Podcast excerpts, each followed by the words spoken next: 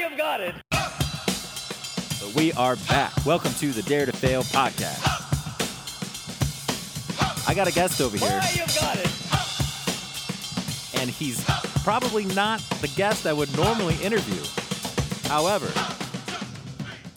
I have Mr. Jason Pulowski here today, and he has a master's degree. He is a, a registered dietitian, and he is a really awesome guy doing some really amazing things with this, especially now. He just pu- you got just published a book too. Am I correct? A few months ago, yeah. Yeah, it's Foods for Thought Understanding the Impact of Diet and Lifestyle on Mental Health. And I think because mental health is such a big issue right now, everything, and I was just talking to you just recently. I'm like, myself, I'm dealing with all kinds of anxiety and all kinds of stuff going on just with things that, you know, that have happened, you know, in our country and everything with the pandemic, politics, all that stuff. And, um, I, you know, we have a little bit of a background together. I know like where you came from and where I came from and the people we hung out with and all this stuff. And now i'm like I'm sitting across the way from you. You got a master's degree. You're doing all this great stuff. I'm like, how the hell did that happen? You know, because you know what I mean. I mean, you know, we came from Peoria, Arizona. I mean, I know some people who did some stuff with their life, but not very many. You know, you know what I mean. Yeah. Thank you, Brandon. I really appreciate that. and Yeah. So glad to be here with you today. It's, it's an honor. Thanks. Yeah, I, I super appreciate uh, you um, reaching out and getting this going. It's definitely been an impetus to to get this podcast up and running again. So I, I just want to ask you, like, real quick, what got you into nu- nutrition of all of all the things? You know, uh, that started early uh, when I when I began at junior college. I went to Glendale Community College right out of high school. I really didn't have any direction at that point. Go Guacos, right? Uh, yeah. Or And- Gauchos, guys, Guacos. Yeah. That's the other team. and uh, you know, and funny because my, my original intention was to go into radiology, is to be an X-ray tech, and I understand that's you know that's where you started your yes, career. that. Yep. So that was kind of my original intention. Didn't really exactly know where I wanted to go with that. Um, but then as soon as I started studying at community college, that's when it kind of sparked the interest in fitness. So that's when I kind of took a different route. I wanted to become certified uh, as a personal trainer, and I did that my first initial few semesters there, and then um, continue or beginning to work as a personal trainer in gyms in those early college years. Um, that's when I really it evolved to much more than that and more to the nutrition piece of it and understanding and appreciating that science and how impactful what we eat um, it's not not only to helping the folks I was trying to help in the gym accomplish what they were working on, but understanding that it impacts so many facets of our life, our energy, our our, our mood, our ment- our well being. Well, the mental well being that came later on in my career. We'll get to that, but I wasn't understanding it that early. But that's kind of the onset of that passion. I see. That's that's amazing. So, and like you said, it's like this whole holistic approach, you know, to everything, like the psychology, the physical. And so, how important is the things that we eat that we put in into our body that that help us with, you know, like our moods or anxiety or depression, or how important is it? Yeah, I, I think it's critically important, you know, and obviously I'm, I'm a bit biased here, and um, you know, and, and uh, but you know, in terms of you know how related it is, you know, there's there's some strong correlations, and we have a lot of correlationary research, but you know, in terms of the cause and effect, I, I really got to be careful how I talk about it there, you know, because l- let me start with this caveat that you know mental health is a is a is a very comp or different complex disorders we're talking about. So, you know, as I often say in group therapy, I'm not here to tell you that what we eat is necessarily the cure or the cause to what we are dealing with mental health disorders wise, um, but more than likely, uh, it's a significant piece of the puzzle. It's it's one of those factors we got to take a closer look at. We have to unpack tho- that science and, and and and continue to evolve that science to where we are. In my opinion, I think just years around the corner, hopefully, we're going to start establishing guidelines. You know, nutrition for mental health, and really start to solidify what that really means. Since it's kind of in the early stages of that in the science, relatively speaking. Well, I want to give you a lot of respect right there because you just said something that is incredibly important in, in terms of understanding research and data is um, correlation versus causation. Um, just for you know folks like listening, if you're if you're not really up to to speed on that, correlation is not you know uh, in terms it's you can say things are related, but you can't necessarily say one causes the other. It's like uh, what I learned in statistics was shark attacks and ice cream sales, right? It was like as ice cream sh- uh, sales go up, shark attacks go up, right? but one's not causing the other. Is it the weather? Is it random chance? I mean, you don't know, and you wouldn't know until you did like some really hardcore, you know, empirical like um uh, the scientific method stuff. But I know personally, I know everybody knows who's listening that if when I'm down, when I'm feeling stressed, when I'm feeling anxious or whatever, one of the things that I notice you know, right off the bat is my diet. You know, things like how much caffeine did I have today, or how much junk food am I craving today? It's like when I am, am I'm not doing well. It's like these things start to come in. It's like, am I eating emotionally, or you know, things that that's and it, and then you get into this cycle. Of, it's like, wow, you know, like how do I get out of this? Because what you know everybody is stressed out right now everybody is stressed out i mean things are changing they, they seem to continuously change you know like pretty much every day we see something different or you know something new that's coming about and as an artist or just as a person who just wants to be positively moving forward and that's on his website because jason of course he has a website uh, which i will put in the comments and everything so you can find him but at foodsforthoughtrd.com thank you um, is to have a sustainable lifestyle change. So, for people out there who are kind of new to all this stuff, I mean, how can we get started on that? Like, say that, say that you, I mean, I've never even really read a nutrition. I'm not gonna lie to you, okay? I've I've heard stuff. I mean, Dr. Oz, all this crap, you know. But like, if you're starting off new, what what would you say would be the first steps to try to like isolate maybe how you could do things better, or maybe if there's something specifically going on that's that's not working for you?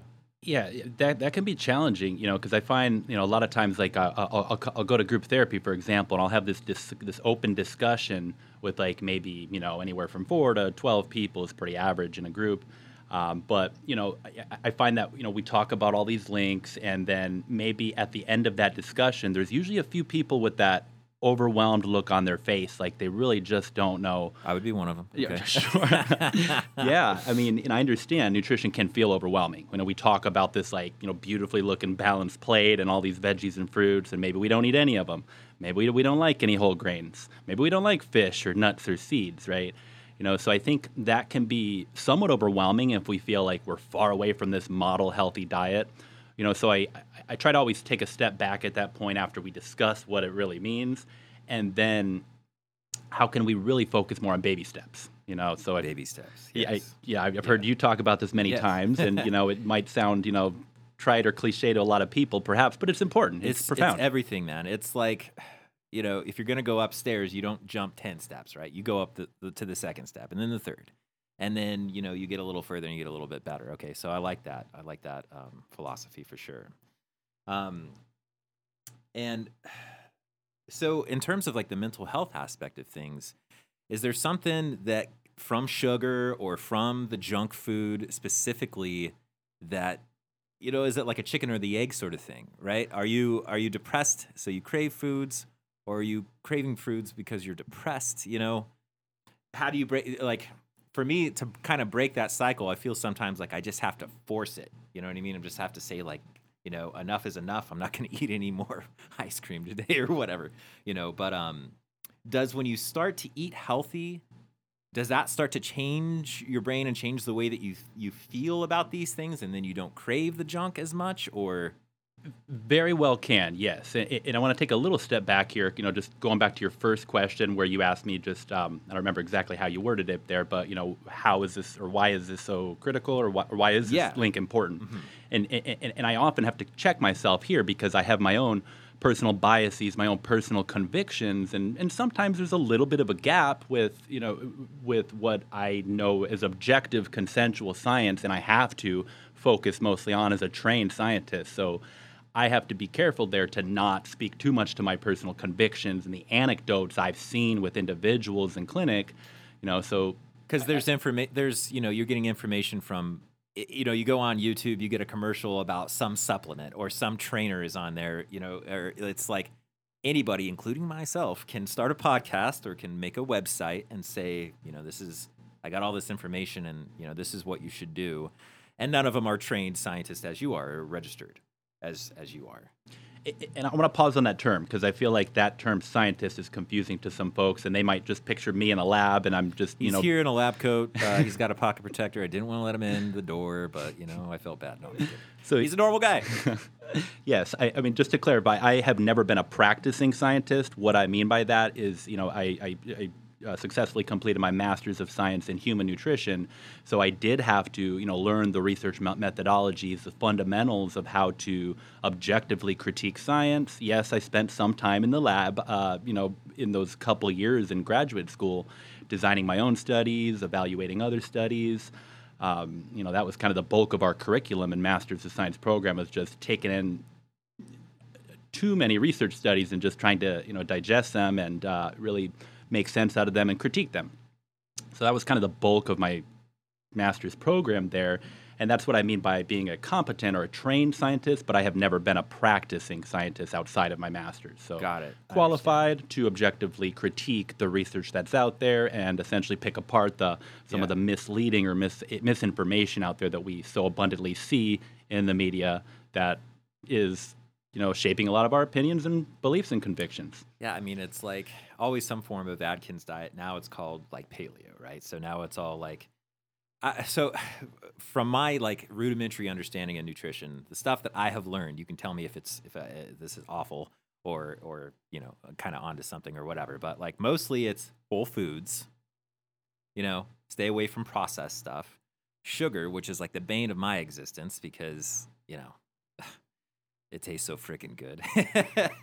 um, whole foods, uh, organic foods, or more locally so sourced sort of things, and um, fruits and vegetables. I mean, mostly going back to like kind of the whole foods, like lower ingredients, lower processed stuff, um, drinking enough water, stuff like that. I drink a, like a gallon of green tea. I know that can't be good for me, but there's no sugar in it, and uh, it makes my life better. At least I think I do. It does.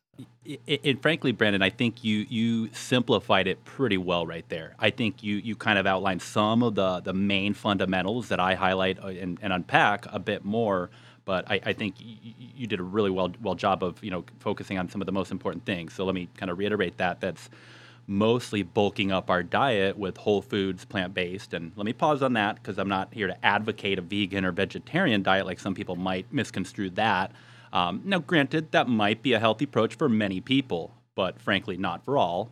Yeah, yeah. I, I, I would. I, I get it. Like I, I get like more vegetables are healthy and everything, but man, especially growing up eating meat and like li- liking you know the way that it tastes and everything, but like. I can see how it's really easy to get in trouble eating so much of it. Like every single meal, you have some form of meat. You know what I mean? And I can see how that cannot be healthy for you, obviously, because of cholesterol and high in fat, and depending on what the meat is, and you know things of that nature. And I guess to that point, it's really the off balance. You know, it's it's the fact that many Americans, and I'm speaking broadly to most of us in the standard American diet, we eat far too much protein, um, and that was one of the three principles I tried to boil Too my book down. protein. Well, it, well, let me pause on that. Part, yeah, um, particularly coming from animal-based proteins. Okay. So now, to have a little bit extra protein in our diet is not a big concern. But what we see in some longevity studies and you know, pop like uh, epidemiological studies, for example, um, we see that folks who take for long periods of time excessive intakes of animal-based proteins, and maybe that's displacing enough of those veggies and fruits on that ha- other half of the plate uh, that can is strongly associated with developing heart disease, diabetes, cancer, and basically the whole gamut of the chronic diseases that plague Americans and other developed nations. Uh, most of the main killers of us. Right. Right. So again, that's correlation. You know, so Not we, we can't say cause and effect. You know, people will ask me, "Does meat cause cancer?" No, we don't. We can't say that. But is excessive meat in our diet increasing our chances of getting cancer? Perhaps so. Right. And then it would be like, well, how often do you exercise? What are other lifestyle factors? Where do you live? You know, just are you drinking water? Are you drinking clean water? Are you around, you know, environmental? Or do you work around radiation? So know? many other things to consider. You're Yeah. right. Yeah. But um, I always go back to you know what the whole, what the hell is the whole point of all this? And in my opinion, it's just just like you said in your mission statement. It's just sustainable lifestyle change, like a positive, balanced. You know, I don't want to eat bok choy and lime juice for the rest of my life just so I live to be 110. But you know, I never eat another piece of pizza again. You know. um, so is this kind of what made you write this write your book? Is that this was kind of the impetus was kind of getting at these fundamentals? Yes, uh, you know it's funny because you know even just three years ago, I would say right before I I, I started to outline this book, I, I never had the idea that I was going to become an author this early in my career. I, I seen in the back of my mind at the tail end of my career, maybe, but then the impetus, I, I suppose, kind of sprung out my after I was a year, a year and a half into my position at in behavioral health. Which funny, I work about a half a mile right down the street here from the studio we're at Oh, right you now. do? Yes. Oh, that's good. Yeah. um, at least the main clinic that I cover is half Yeah. a mile down the road here, but all over the valley. We're in a sketchy area. I had to tell him to take a left at the strip club, literally. But uh, you know, this, this is secure and locked up. This studio that I have here, so it works. Okay. Yeah. Well, that's, I mean, congratulations on. Honestly, it's just one of the reasons that I wanted to interview. I know because I try to interview actors and musicians and all this stuff, but I have nothing against interviewing anybody who's like doing cool things in their life or like they're trying to do something positive and they're promoting that health, healthy living. Because I mean, artists especially, if you're out there listening, you all need some advice on healthy living. The alcohol, the drugs, you know, the bad lifestyle, all that stuff. I mean, that's that's 101. You know, you need to ditch that. But um, so just congratulations on on your book and everything, and with everything that you're doing. I mean, how Thank does how does it feel? I mean, you're you're still pretty young. I, I don't know how. What are you like? Early 30s. Uh, 36. Yeah. Yes. yeah. We're, so okay. pretty yeah, close, We're, yeah. we're very similar in age, so I get it. And- and thank you so much for that. And, and I, I just want to speak a little bit more to that impetus because you know I, I feel like m- one of my main motivations was the fact that I was in such a unique position to write this book. So I felt like, for lack of a better word, compelled. You know, because I know this is an important conversation. I know it's timely. It pertains to so many of us. You know, everybody. I feel like, well, I hesitate to say everybody, but I would say most of us at one point or another are going to experience mental health disorders, whether it's, excuse me, maybe not disorder, at least some of the symptoms of. Sure. Um, sure. More, more broadly speaking, And, whether yeah. it's personally or it's our loved ones, it's our family, whatever. Everybody. Uh, oh gosh. So, just to give you a quick like little story. So I work in healthcare, um, and uh, I a friend of mine is a counselor. She's she's getting her counselor's degree, and she's talking. She works with our, our first responders and our firefighters, and um, our police officers and all this stuff. And you know, these are the people who are supposed to always be tough. You know, they see like who wants to be the first first one on the scene of an accident? Not me. You know, so you can imagine the things that you that, that they see and that they deal with. And for the most part, they are told basically, you know, suck it up. You're you're a firefighter, you're a man, or you know, you're, you're whatever. Like, don't even don't even you know, basically go there. And you know, alcoholism is super high in these things. So is drug use. I mean, it's crazy to, to but but it's true. So um, it's human to have problems from time to time. I mean, especially if unless you're not paying attention to anything that's going on, you know, especially having this pandemic happen and changing our lives literally overnight. I mean, I was in a completely different state doing a completely different thing. My life changed like that. I'm sure yours changed in a lot of ways too. We all have. So it, I think that it, it's just you have to recognize that it, it is okay, you know, to not be okay sometimes, right? And I want to thank you for just acknowledging what you just did in terms of like the, the, the frontline responders, because, you know, as you just said, this has been exceptionally unique, not just for most all of us, but even to those first line responders. Yeah. And, you know, that makes me think of something that I've seen emerge over this, you know, past year or two is, you know, uh, one thing is called trauma informed care. You know, so we, we need to start recognizing how is our past traumas, how is that affecting what we experience and what we feel today. You know, so now even I see a couple dietitians. You know, there's one local dietitian. Her name is Christy Estelle in Phoenix, and she's you know diving into the trauma informed care. So to me, it's fascinating. You know, um, because it, it's an important piece of the conversation that I haven't seen acknowledged until very recently. And, and, and even at work, you know, like I said, I, I, I well, just a little bit of a background here. Um, I, I- work at one of the largest behavioral health organizations in Arizona, and I'm the first and only dietitian there. So that's w- also why I have a unique perspective. You know, so dietitians traditionally don't get trained in behavioral health, mental health. I was going to say that's got to be uh unique. It's very so Yeah. that that's again speaks to the impetus of my book and why I felt I needed to write this book because I was in such a unique position that many dietitians aren't to write this book. Um, you know, so you know, we traditionally we get trained. You know, there's guidelines with what do you do about diabetes? What do you do about cardiovascular disease, liver disease, kidney disease? You know, so we all understand those fundamentals. But there, there's just this void of guidelines. We don't have guidelines established for nutrition for mental health yet. Again, I'm excited because I feel like that's around the corner. Hopefully, in the next decade, we're going to get there. I feel like that evidence and those clinical trials are emerging to where we are building that consensus.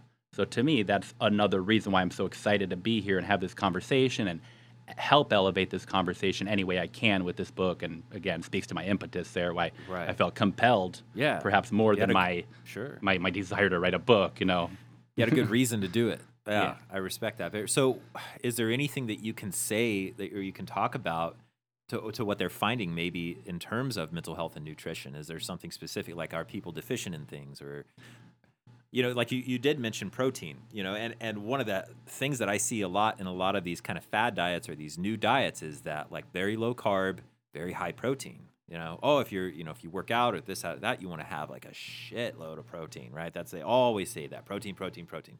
Well, how much do you weigh? One gram of protein for every freaking pound, right? And I'm like, this was insane.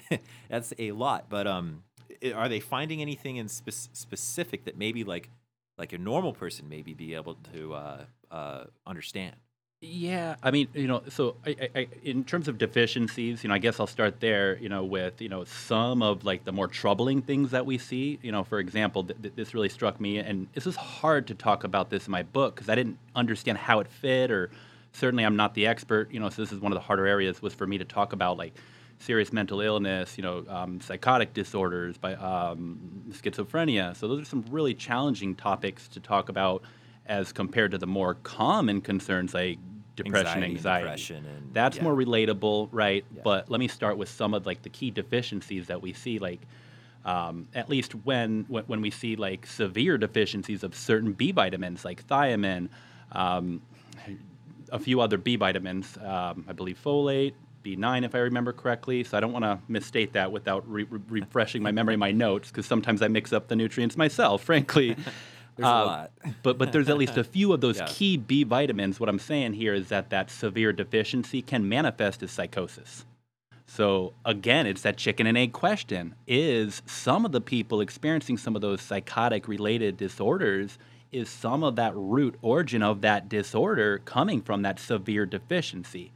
It, it, the answer is usually not that clear, and we can't say definitively yes. But again, it's They're a related. piece of the puzzle we Yeah. got to talk about. We can't ignore. Yeah, I mean, it's there's so many fat. You can't just focus on one thing in, in terms of your health, in terms of your life, and you know happiness and, and whatnot. Nutrition is one of those things. It's like I'm always trying to work on it personally myself, and I'm always I always feel like I'm coming up kind of short on it.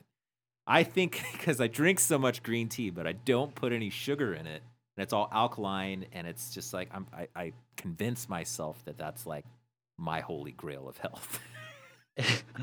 yeah, and I, I wouldn't be concerned too much about it, frankly. I mean, you know, if it was more caffeinated tea, it might have other Yeah, effects. Like I if you're drinking black kid. tea all day, that's a little more caffeinated. It might have some Yeah, other yeah, other things to consider. I do. I start getting crazy thoughts and like you know running around without my shirt on and stuff. No, no, I'm just kidding. But yeah, yeah, absolutely. I- And I think you know for me, caffeine really ups my anxiety. I'm an anxious person. Like I, I've when I was in college, I took uh, was it the Myers Briggs personality test they took because I was a psych major in college. It was like a 200 long question and it measures like how much you know like openness you have, neuroticism you have. Um, extroversion. There was a few other factors. I think the acronym was OCEAN, conscientiousness. I don't want to name all of them because I can't. I don't know exactly, but it, it basically rates you on how much of these things. And I rated pretty high on neuroticism, and I could have told him that already. It's just like, and when I drink too much caffeine, like I can tell, like right off the bat, my thoughts are racing a lot more. It's a lot harder for me to sleep at night, obviously. But even if I stop, I'm gonna stop drinking caffeine at two, right? sometimes it's still at 10, 10 at night. I still am like, ah, but it's like I freaking love green tea so much. So that's that's one of you know one of the things that I try to try to watch out for. But I don't know. I, there's worse things, right? well, that's a piece of the conversation, and, and I'm glad you brought that up because you know, frankly, sometimes I overlook the hydration piece, but it's so important.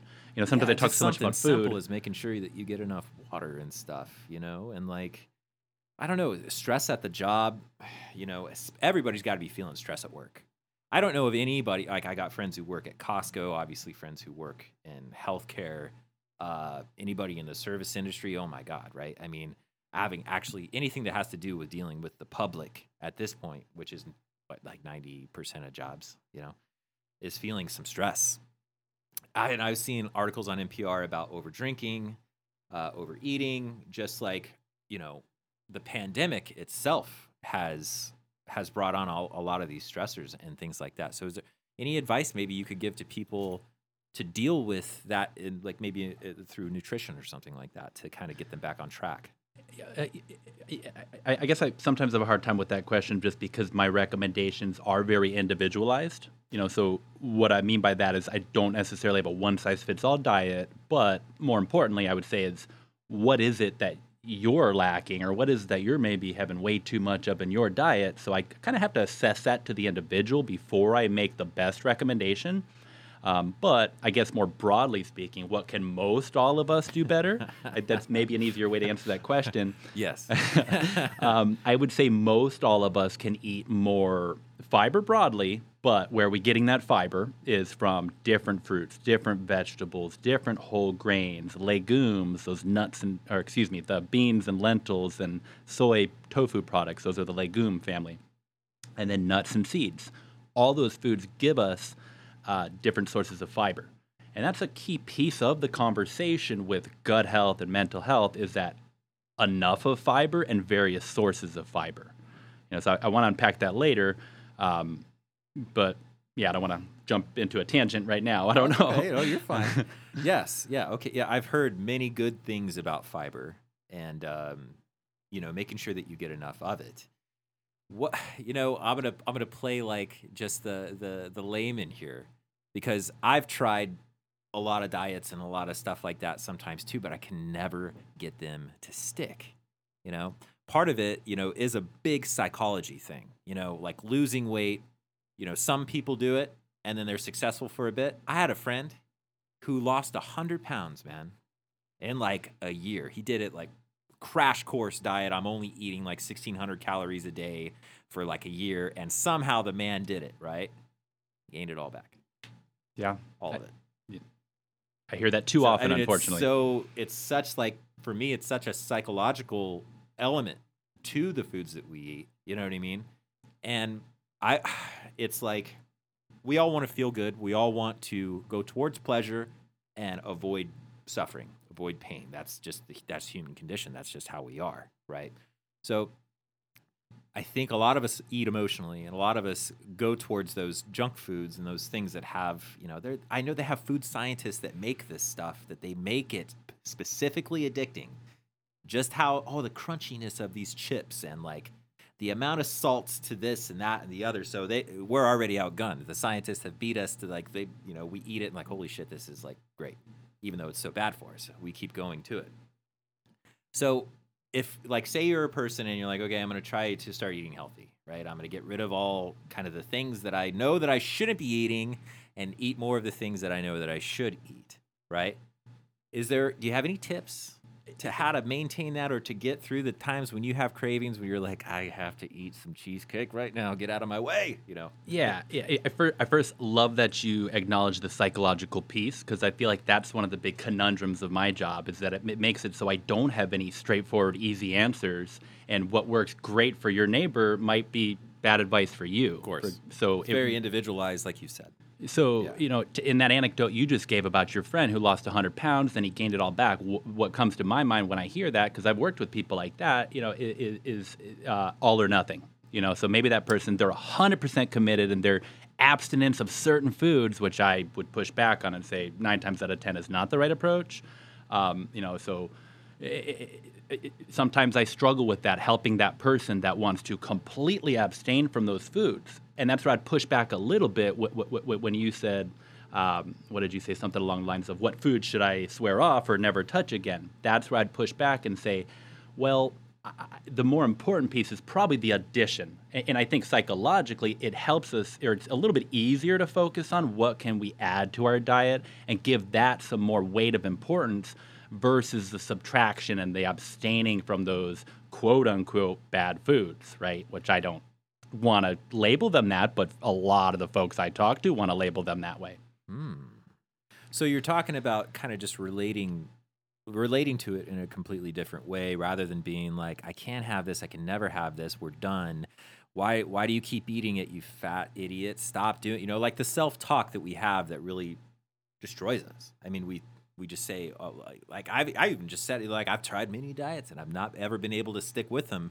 Um, and it's because like you said, it's black and white. It's like you either are like my friend, he was a hundred percent committed. Like he had a counter on his phone, and when he got to that certain number of calories, no matter how hungry he was, he didn't eat anything. You know, so it was the most restrictive and most disciplined thing that I'm like, man, I res- I don't know how you're doing that, but I, you know, God bless you. And then because it is so restrictive, you can't maintain it. You know, and maybe you say, I'm going to do this for a year. I see the light at the end of the tunnel. Well, once you get to the end of the tunnel, then it's like, well, maybe now I can have a little. And then, well, I'll get back on the train. I'm just going to eat whatever the hell I want. And then a couple months go by. The next thing you know, the pounds are coming back on. And then you're like, well, I guess. Screw I'll- it. Yeah. Just, I, you know, I can't do it, you know, or whatever. So I love that. Um, moderation is basically what you're talking about and making sure. Is, would you advocate? I've heard this before.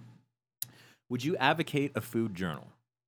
For some folks, you know, I, I feel like it, it really depends on where you're at in your journey and how in, in, invested or engaged you are in these healthful changes. I would say to somebody who's maybe brand new and never made healthful changes and they've probably always ate an unhealthful diet, you know, it, it's where it's more exploratory and, and, and a learning experience, that person might do really well with that because it's very insightful and it opens your, you know, mind up to the possi- or the relationship you know so in terms of the cause or what you're Yeah. eating and how it's impacting. Being mindful of it like i always when i first started um, getting my finances and stuff in order the biggest thing that helped me was simply understanding where my money was going.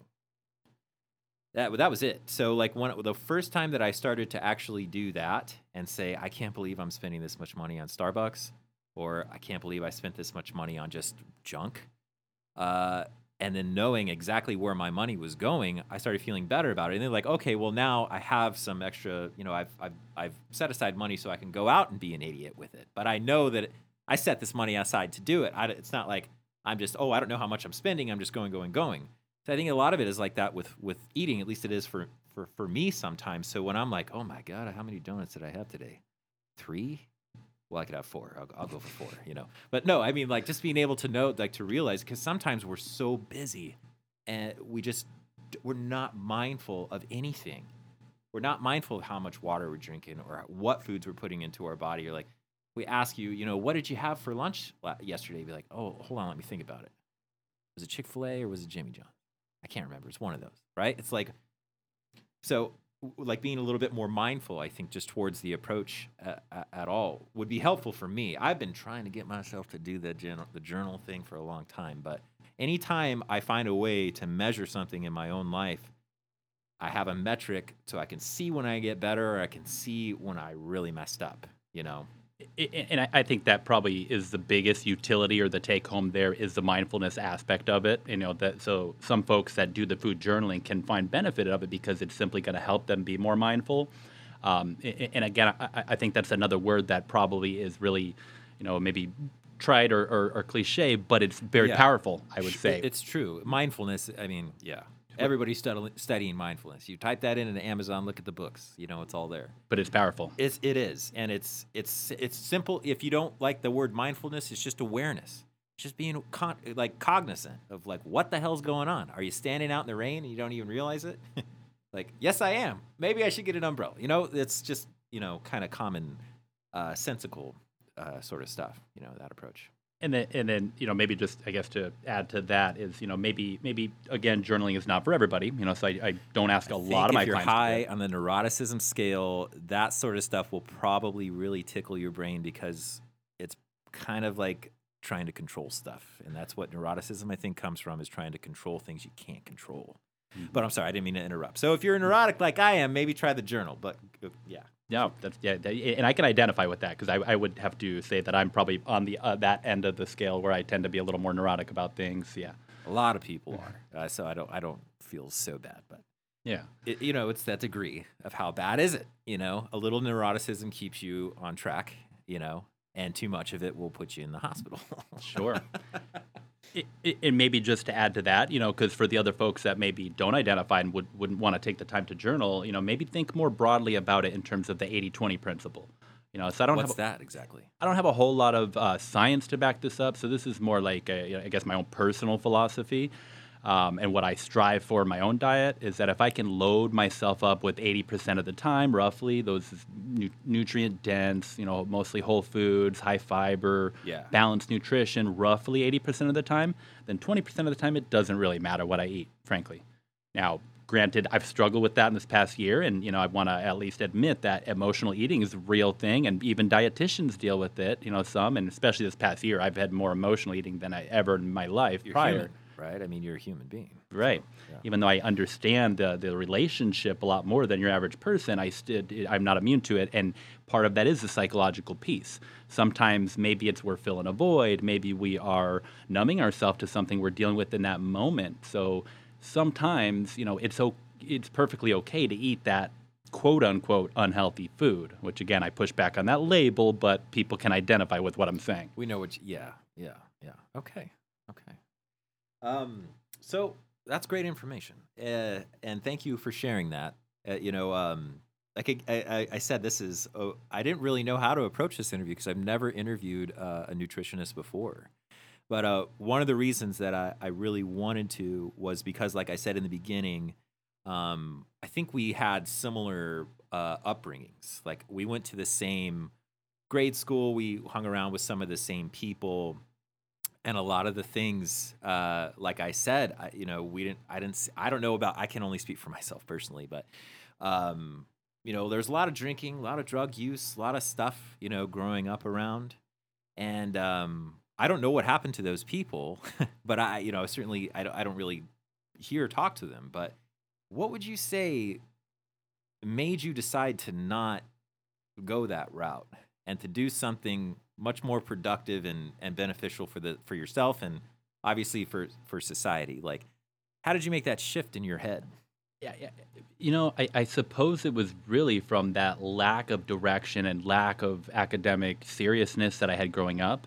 You know, I never took school Yeah. Oh, seriously. Oh, I was the same way. I was getting by. I was content with C's, B's, and C's, whatever, just to get by. So that was kind of me up until finishing high school, even in my early community college days when I was undecided. It wasn't really that valuable or important to me. I was just doing it because I knew I kind of needed to do it. Right. That was my sentiment in those early days. Yeah. So I feel like once I was finishing up my time and I had I began to crystallize my my my intention and my my what I wanted to accomplish in school, I was beginning to understand that in my mid you know middle of the days in community college, and then I'd finally decided on dietetics. And I, I, I suddenly realized how critically important it was academics, you know, the significance of academics. I would say I didn't really appreciate until my first semester at, at Arizona State University. You know, when I entered university is when I really realized, okay, this is expensive. This is requiring a lot of my time and energy. Don't mess around here. Yeah, you know, and like high school. and I spent two years in community college in remediation. You know, so I spent the first couple of years catching up with all the classes I should have done in high school. So it was all starting to make sense, and I realized how important academics was. Plus, you know, I, I picked something that was not just a passion I was growing for, but it was a, a- an opportunity to connect with anybody, you know, to help Yeah. people, and that's really important because that's passion, that's growth, that's contribution. So I feel like it was just maybe one extreme to the other. You Were know, you kind of always like that? You always liked helping people, or Mm, I, I can't say that really crystallized until like my early college years and Yeah. finding an opportunity with fitness. And then that's when it really started to kind of develop in full Right. speed from there moving forward. God bless community colleges, and I'm I, I have a very similar story. You know, I started at GCC myself, and I remember the first classes that I took was Psych 101 and Black and White Photography 101, and I loved both classes, and I I I I couldn't believe they actually let me into the school because I barely graduated high school. But that psychology class changed everything for me. It was like I saw a path, you know, away from just towards something that had growth, that had potential, that had some goodness, and had some positivity. And it was all up to me at that point to just really just put in the work, you know. Um, so I would say to anybody out there who's looking to make a change, I'm looking to make a change, you know, in terms of my career. I mean, what I love to do is music and acting. I love doing this podcast, but I also have to pay the bills, right? As an artist, it's one of those things. It's like, you know, uh, we all want to be able to do this full time, but for a lot of us, we're not going to be able to do that. So, you know, the radiology stuff pays for that. But I'm honestly thinking about right now because my situation has changed so much of like maybe going back and doing another, you know, I have two freaking bachelor's degrees and two associate's degrees and all this stuff. And I'm like, hey, the community college has new things and new certificates and stuff. It's like constantly learning. And man, when I started to do that, because I have been in a funk, like I was, I was telling you about this, like kind of being in a funk with everything that's going on. The second I had a clearer goal, I wanted to eat healthier. I wanted to get out more. I wanted to con- connect with more people. This, so Jason and I have both been vaccinated. So we're doing this interview in person without masks on, which honestly, this is the first time I've done this, I think, in a year to sit down with somebody, you know, without a mask on and like just so thank God, you know, God bless science. God bless. The, I, I second that, and, and it's so nice to be here with you in person because it, it, it- seems like some gradual return to a sense of normalcy. a so normalcy. and I think that that will help a lot with depression and with anxiety, you know, and moving forward and stuff like that. So, what is on the plate? Uh, the plate for you uh, in your future? Like, where are you going from here? So, you wrote your book. First off, how can we get your book? Uh, Is it we can get it on your website? Um, it is linked there, yes. Um, um, for you know some folks that you know preferred uh, some of the more mainstream sources, it's also available Barnes and Noble online and Amazon online. Um, in terms of physical bookstores, I've only been able to connect with the Arizona bookstore so far. Um, so outside of Arizona, I I don't believe it's available in any bookstores except if it's Barnes and Nobles. You can go request that at your local, and they can pull it up and order a copy at any uh, Barnes, from my understanding.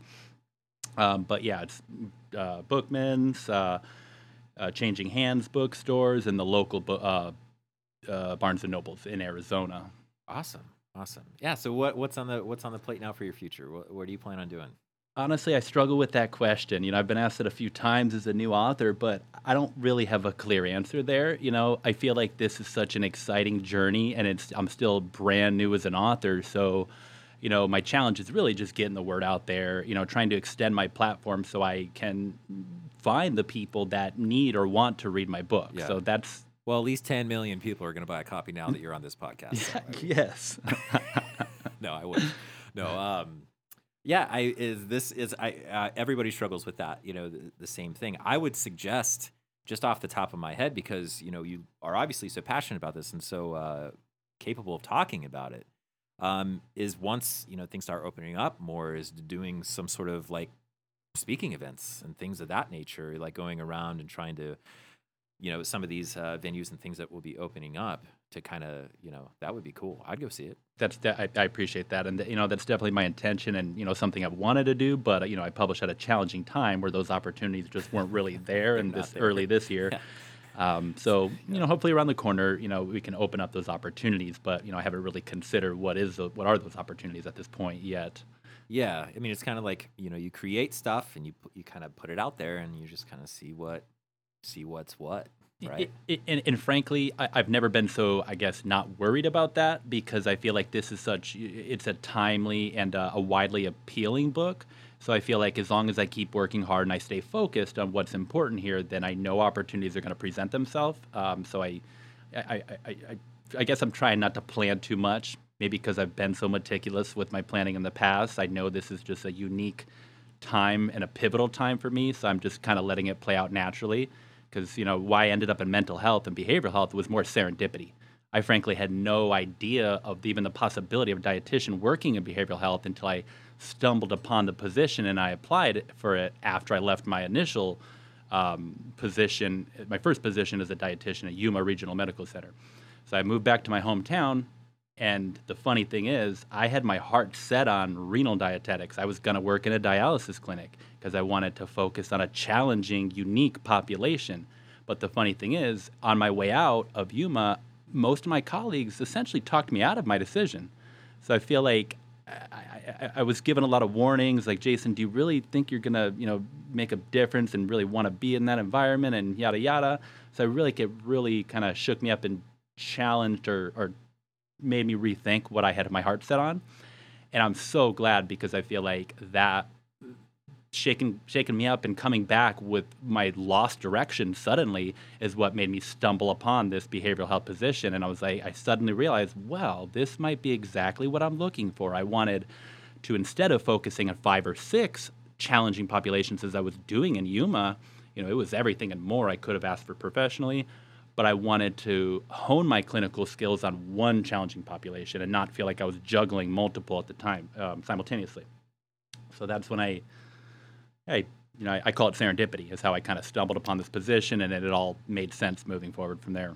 That's awesome. That's kind of how you know. What do they say? Life is what happens to you when you're when you when you're making plans. You know, when your plans don't don't happen. You know, when you you're like, what the hell? You know, like, uh, you know, what's going on here? And then you stop. You realize, hey, there's some things going on here. Maybe I should be paying more attention to. And then the next thing you know, your life is completely different. So well, great, man. That's really awesome, and it's really great to see that you, you know, are passionate about this stuff and that you're moving forward with your life and you're doing these things. And uh, yeah, man, my hat, my hat off to you. Much respect. So, you have. I was looking at your website. You can schedule like a counseling session with you, right? Yeah, th- that's kind of some of the groundwork, but to be honest, I have not really expanded much into my private practice. I feel like I'm, I'm, I'm, I'm kind You're of gonna get 10 million people who are gonna be calling you up, dude. Dude, I need to, I need a plan. You know? So that's kind of me laying the groundwork, you know, because uh, understand this is essentially like a second full time position outside of my main full time work. So you know, it often doesn't get the energy and, and, and, time that I intend to put into my blog, for example, keeping up my website, search engine optimization, all that fun oh. stuff, right? I've heard you speak about it. Yeah, it, I took Stan. I took. Uh, I've taken two classes for that, and by the same guy, Jason McDonald. He does it through Stanford. He's like the guy, the guy, right?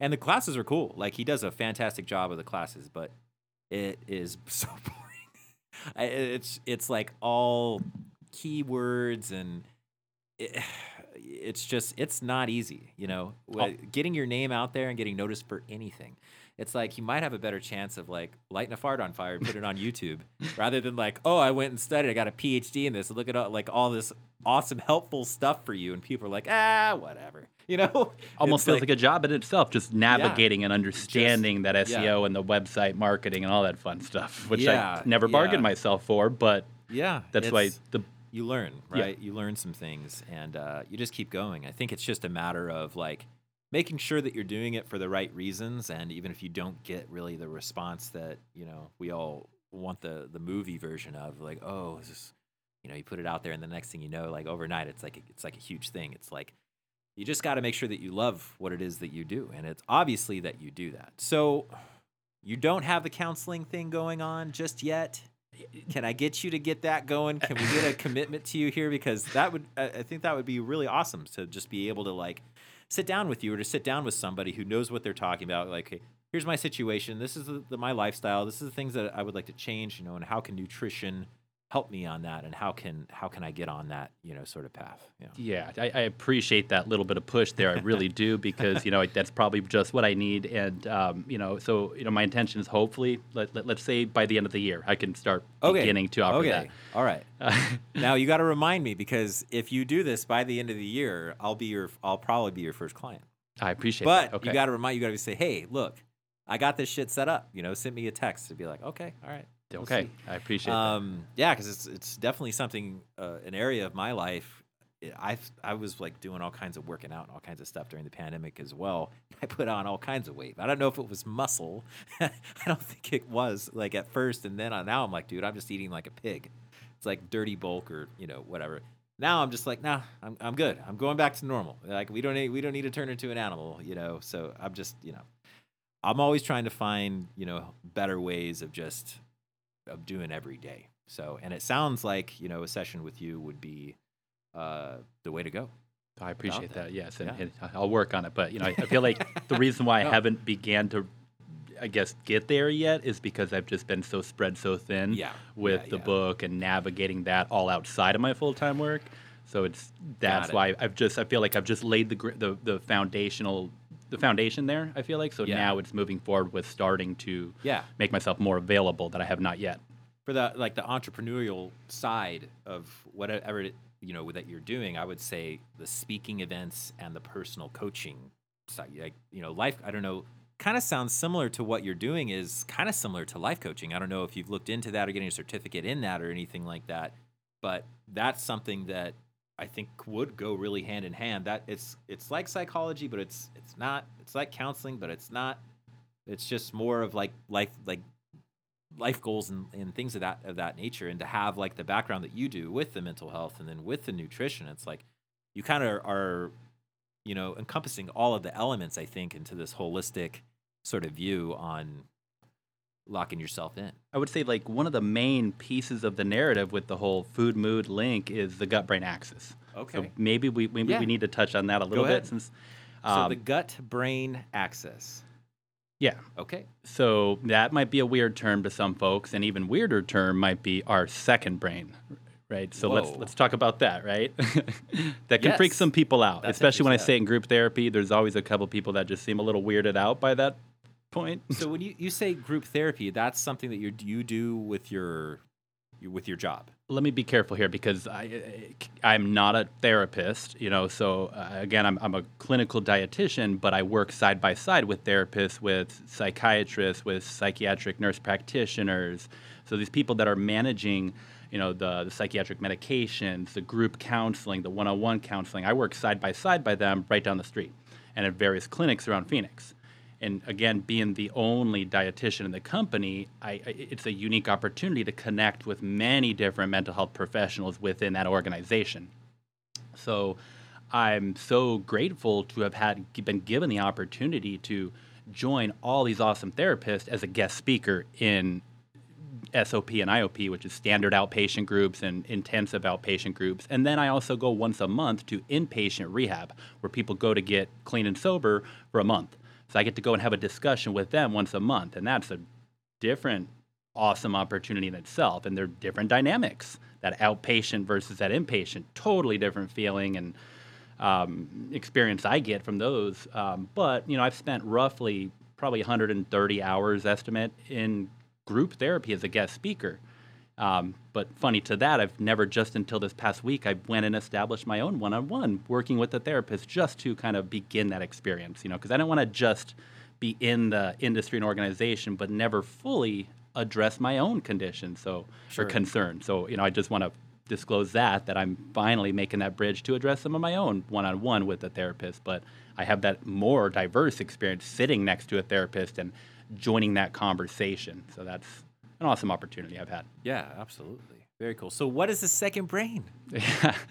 So um, what we're talking about here is mainly the gut brain axis. So we're talking about that strong connection which we can call it almost like a like a highway of communication between our digestive tract uh, primarily our small intestine and our large intestine that is so strongly innervated or there's you know hundreds of millions of neur- neurons nerve cells that that encapsulate and surround and are we could say hidden within our intestinal tract and that is connected directly to our main brain. Wow. So some researchers are calling it our second brain, which is our digestive tract that is in direct communication via these neurotransmitters and these hormones that regulate our mood, our energy, our sleep, our sex drive, you name it, our stress, you know, that's all impacted by our neurotransmitters and our hormones. But it's such a fascinating conversation because, you know, A, the science is just booming and exponentially growing in this past one to two decades about understanding the gut brain axis on a deeper, more intimate level. So again, that was part of my impetus. Is you know this is a such a key piece of the conversation is understanding that digestive tract health and that communication between our brain, um, but it's just booming recently, as of recently. So frankly, a lot of doctors are out of touch with this research. You know, this might be confusing, or maybe even a lot of medical practitioners never heard that term before. i've never heard it Sure. yeah so That's fascinating. So they're thinking that because there's so much neurological stuff going on within your gut that it, it's only logical that it's related or connected to uh, your brain. right, right. In, in other words, you know, and this is very broadly speaking, um, you know, so what is harmful for our digestive health and, and, and, and kind of disrupts our normal digestive function over time, more than likely, is probably going to disturb our mental well being, our brain health. So, whether that's mediated and explained through chronic inflammation is a big piece of that conversation. right. Um, you know, so also it's just getting enough of those building blocks that we need, those different amino acids through the proteins, those um, fibers to help fuel those healthy bacteria in our gut, because those different strains of bacteria in our gut they produce key neurotransmitters, whether GABA, dopamine, serotonin, different beneficial strains within our gut. They help build up those neurotransmitters, and Right. some vitamins are even produced within our tract. Um, uh, so, but it's also a key piece of our immune system. You know, so roughly three quarters of our immune system all resides within our intestinal tract. So it's not just that link and protecting our brain health for the long being, but there's also that big question, and I got to say question because a lot of this is theoretical here. You know, so I really to be careful how I approach this, but when over long periods of time when we don't take care of our digestive tract and let's say we kill off a lot of those healthy strains of bacteria and then we don't have that protective layer on top of that physical layer uh, of those bacteria so that's that protective layer and they they literally they, they form like an extra boundary that protects that physical lining of our gut so they also produce mucus, you know. So there, there's just that extra layer of protection, so to speak, and a lot of that is our immune system. But when we again don't fuel that, we don't give our body and our digestive tract those building blocks. We are essentially opening up the door to potentially autoimmune diseases. And again, that's theoretical, so I really got to be careful there. But it's fascinating because again, it's just that that question of you know are the vast majority of these people experiencing so many autoimmune disorders and, and it's just exploded in prevalence these past couple decades is that directly related to that poor gut health that has manifested over years Right. and, and essentially broken down that physical barrier that separates our blood from the germs and the pathogens that shouldn't be there. So when we break that down physically eh, and kill off the healthy bacteria in our gut, we're essentially opening up the door, again, theoretically, to those autoimmune disorders. And killing healthy bacteria, you mean like from taking too many antibiotics?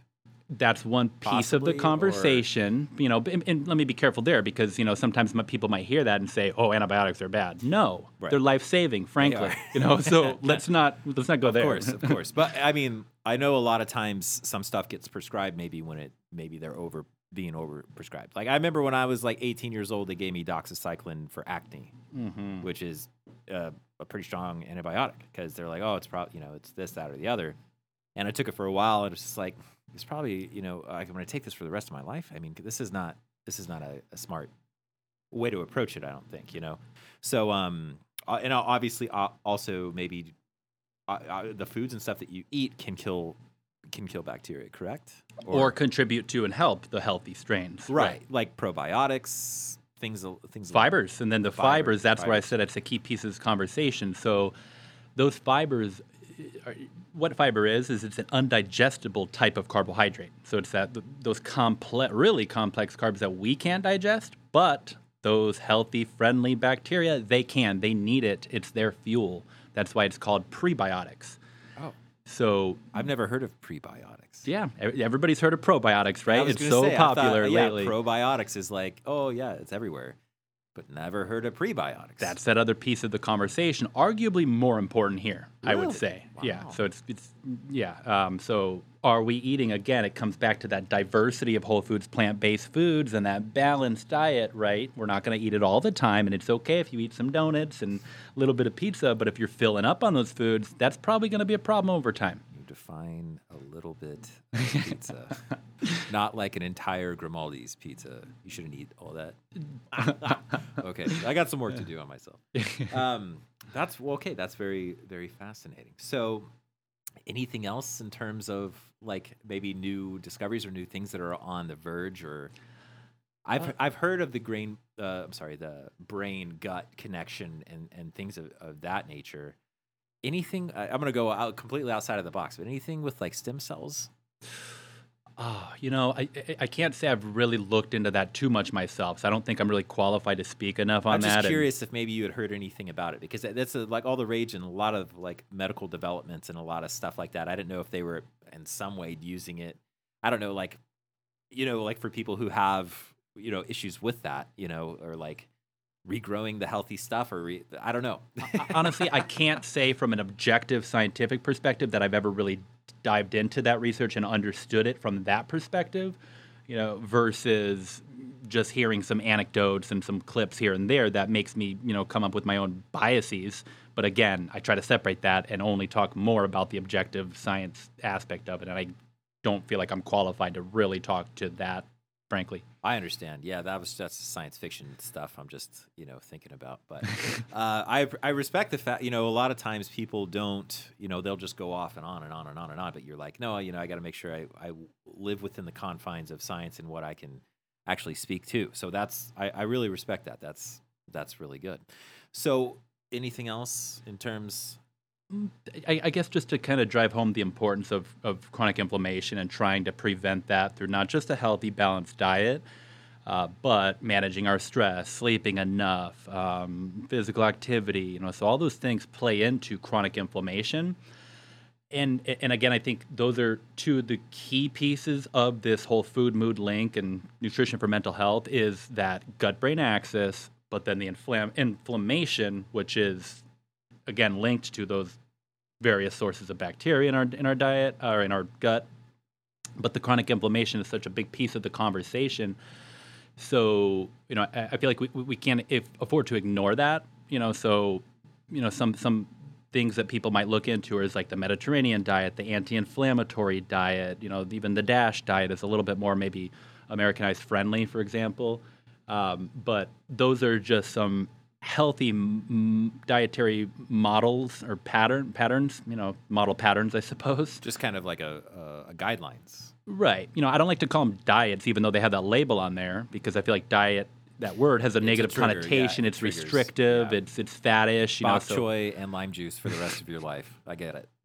yeah. So Can you say those diets one more time? You said Mediterranean. um, a few models that I talked about in Mm-hmm. my book that I often recommend would be the Mediterranean diet, the anti-inflammatory diet. For folks who want to go more strictly whole foods plant-based, that might be like the power plate. You know, that's more of like a vegan, you know, strictly whole foods plant-based model for that that person to look at. Yeah. Or the dash diet is, my, I guess. I feel like that's a little bit more maybe Americanized, standard American diet friendly, at least more maybe American workable for other folks. Does DASH is that an acronym or?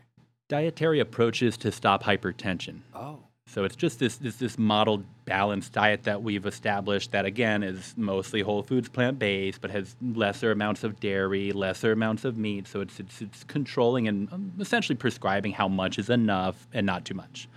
Um, but but that's something I don't remember who originally started it. Maybe like the American Heart Association or one of our main agencies, if I'm not mistaken. You know they Yeah.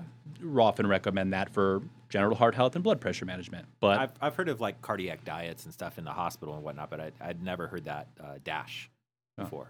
Well, that's inc- incredibly helpful um, information. So thank you for that.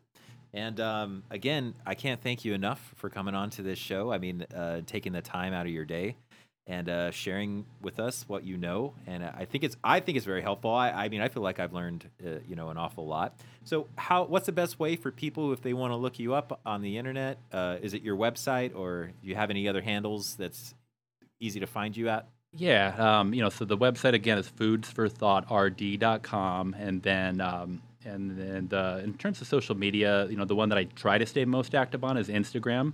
You know, I haven't really branched out, and I haven't caught up with the times with TikTok. You know, maybe I'll cave in and start Uh, creating those videos at home, but I'm not there I mean, yet. TikTok is like I, honestly, it's like walking into a casino, man. It's just like lights and video. You're like, what the hell is going on? Is your Instagram handle still mental health underscore nutritionist? Correct. Okay, I will put links to all of Jason's stuff in uh, the bio on the website, and you can reach out to him if you have any questions. I'm sure he'd love to answer it. And then when he gets his counseling service up and running, you know, it would be a good good idea. I think. Um, and like I said, I'll be your first uh, your first dude um, when you get it up and going. You said by the end of the year, so you got you got a little bit of time, but you know, not too much. You got to get on it. But you have accomplished an awful lot. So with your book and everything. So congratulations again, and congratulations on you know just being a good human being.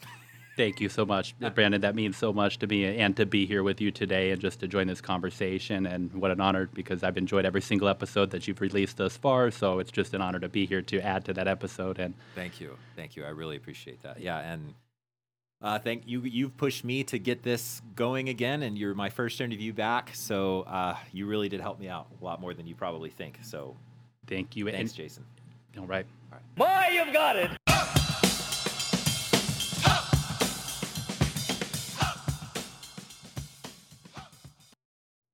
Hey, what's up, people? Just really quickly wanted to add if there's anybody out there who would like to be interviewed for this podcast or has any comments or questions or concerns that they would like to address with me, feel free to reach out. My email is fraehl at gmail.com. That's fraehl at gmail.com. You could also leave me a comment. Also, if you're in the area of Phoenix, please stay tuned on my website for show dates, concert dates, play dates, actor dates, anything. If you just want to hang out with me, I'd like to hang out with you.